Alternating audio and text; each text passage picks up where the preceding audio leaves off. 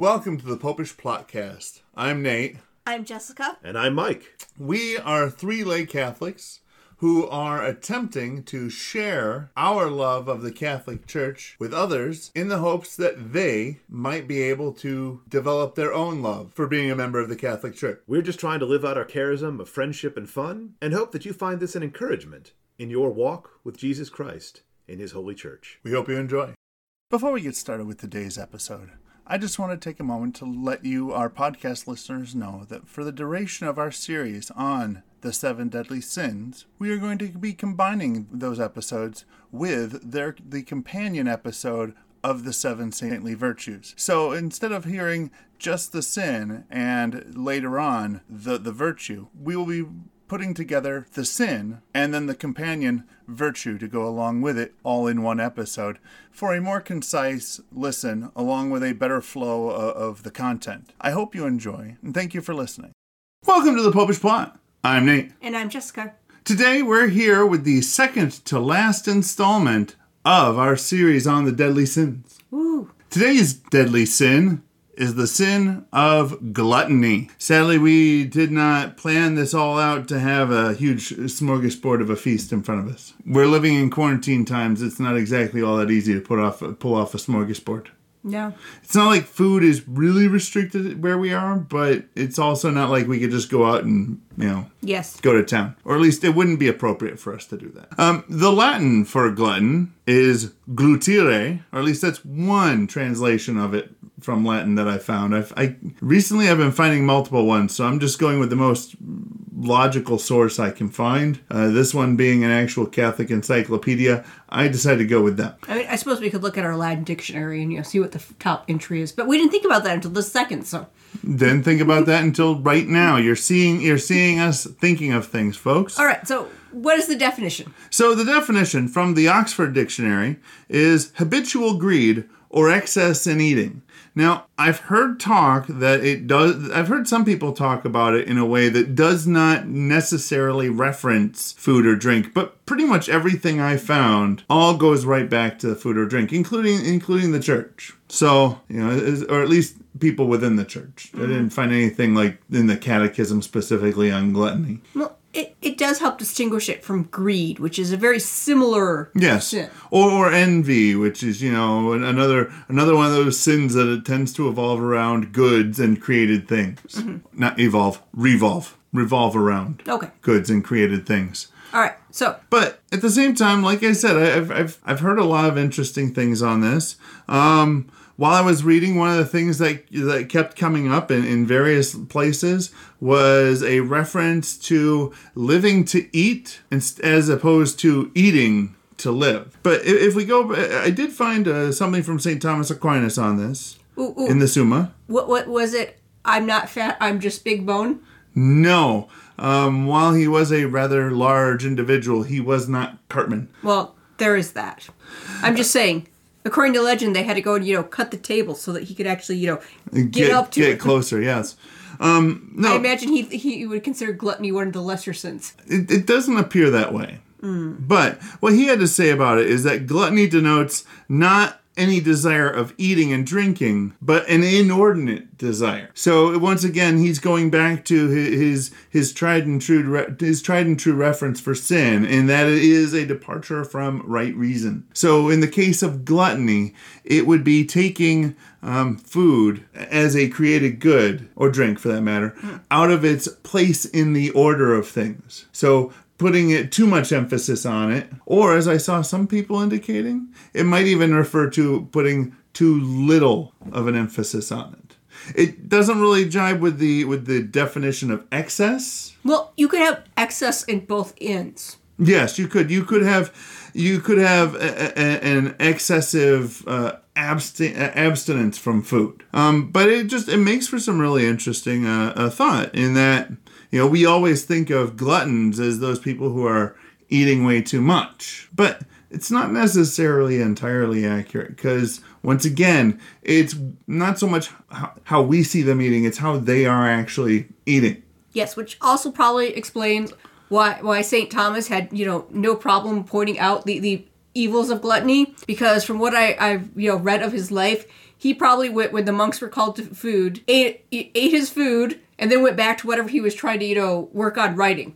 Yeah. You know, it was something, all right, it's food time, I have to eat, but I'd rather keep writing. So the, the the thought that that the thoughts that came to me as I was as I was reading and, and studying all this was that um, enjoying food or drink is not necessarily wrong. You can enjoy food and drink. The the question is really how much are you enjoying it and why are you enjoying it kind of a thing. It goes it really goes back like all the other uh, like like most of the other at least um, cardinal sins that we've looked at in that why you're doing it and how you're doing it are really where where where what where the heart of the matter is. You know, um, God made food; He gave it to us for our good. But in the case of the glutton, the glutton takes it out of its place where it belongs in the in the natural order of things, and kind of sort of makes a god of it. So, like you know, we live in a we live in a very food oriented society. We've got we've got multiple uh, people that we can go and watch who go around trying all sorts of fantastic foods,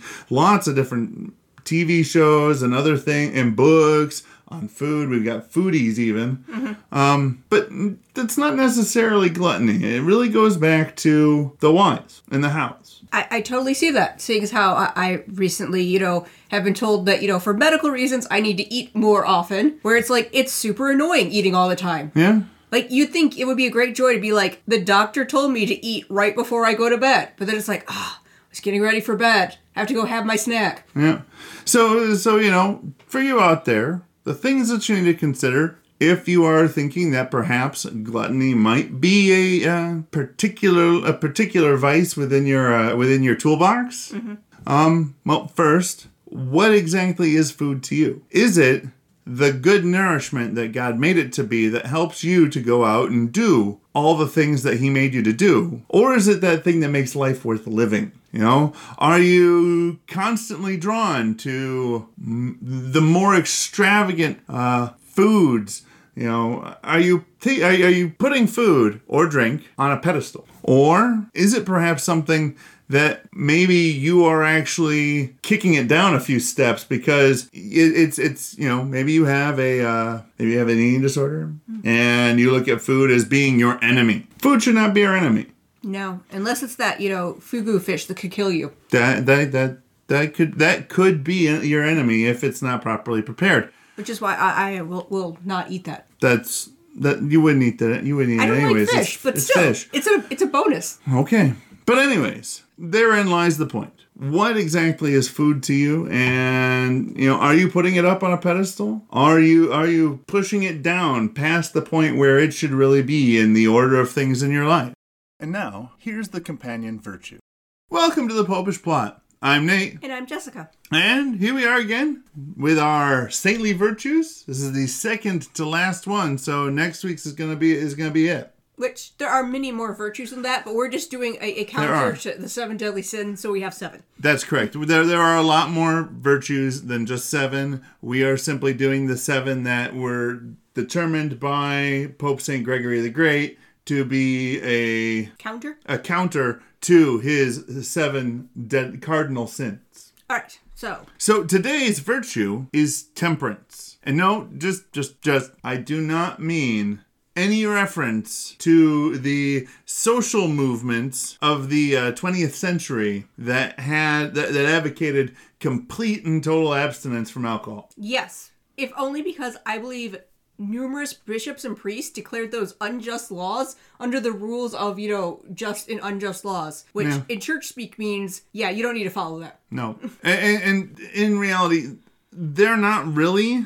I mean, they were. They actually weren't advocating temperance. No. They were advocating abstinence, but that's a completely different thing. Yes. Uh, So, what is actual temperance, or the Latin word that is probably very similar because temperance sounds old-fashioned and Latin-y? It is old fashioned and Latin, and, and once again, it's another one of those ones where I found multiple definitions. So I went with the one that came from New Advent Encyclopedia, as they do a lot of Catholic stuff. I'm fairly certain they've got the right one, as Yeah. opposed to some of the other sites that I found. Which, if I ha- if I had to if I had to take one over the other, I'm going to take the Catholic one. Yeah, you, you you don't want the Google Translate one where you Google Translate or Wikipedia or yeah, no. Uh, But the definite the the Latin translation that I got for this is temperare. Again, very So, very similar. Very, very similar. It's, it's right down to the root. And the dictionary definition that I found was moderation in action, thought, or feeling. And they, they also uh, made it a, uh, a synonym with restraint. Which makes sense because our, our definition of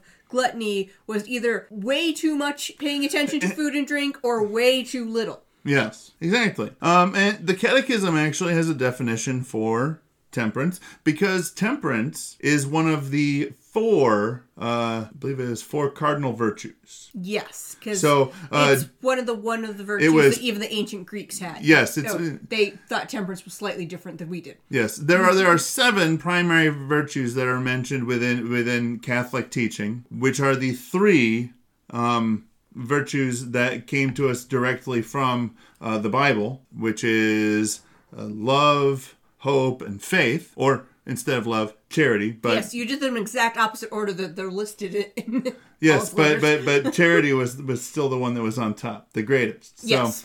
um, and then there are the four cardinal virtues of just like basic.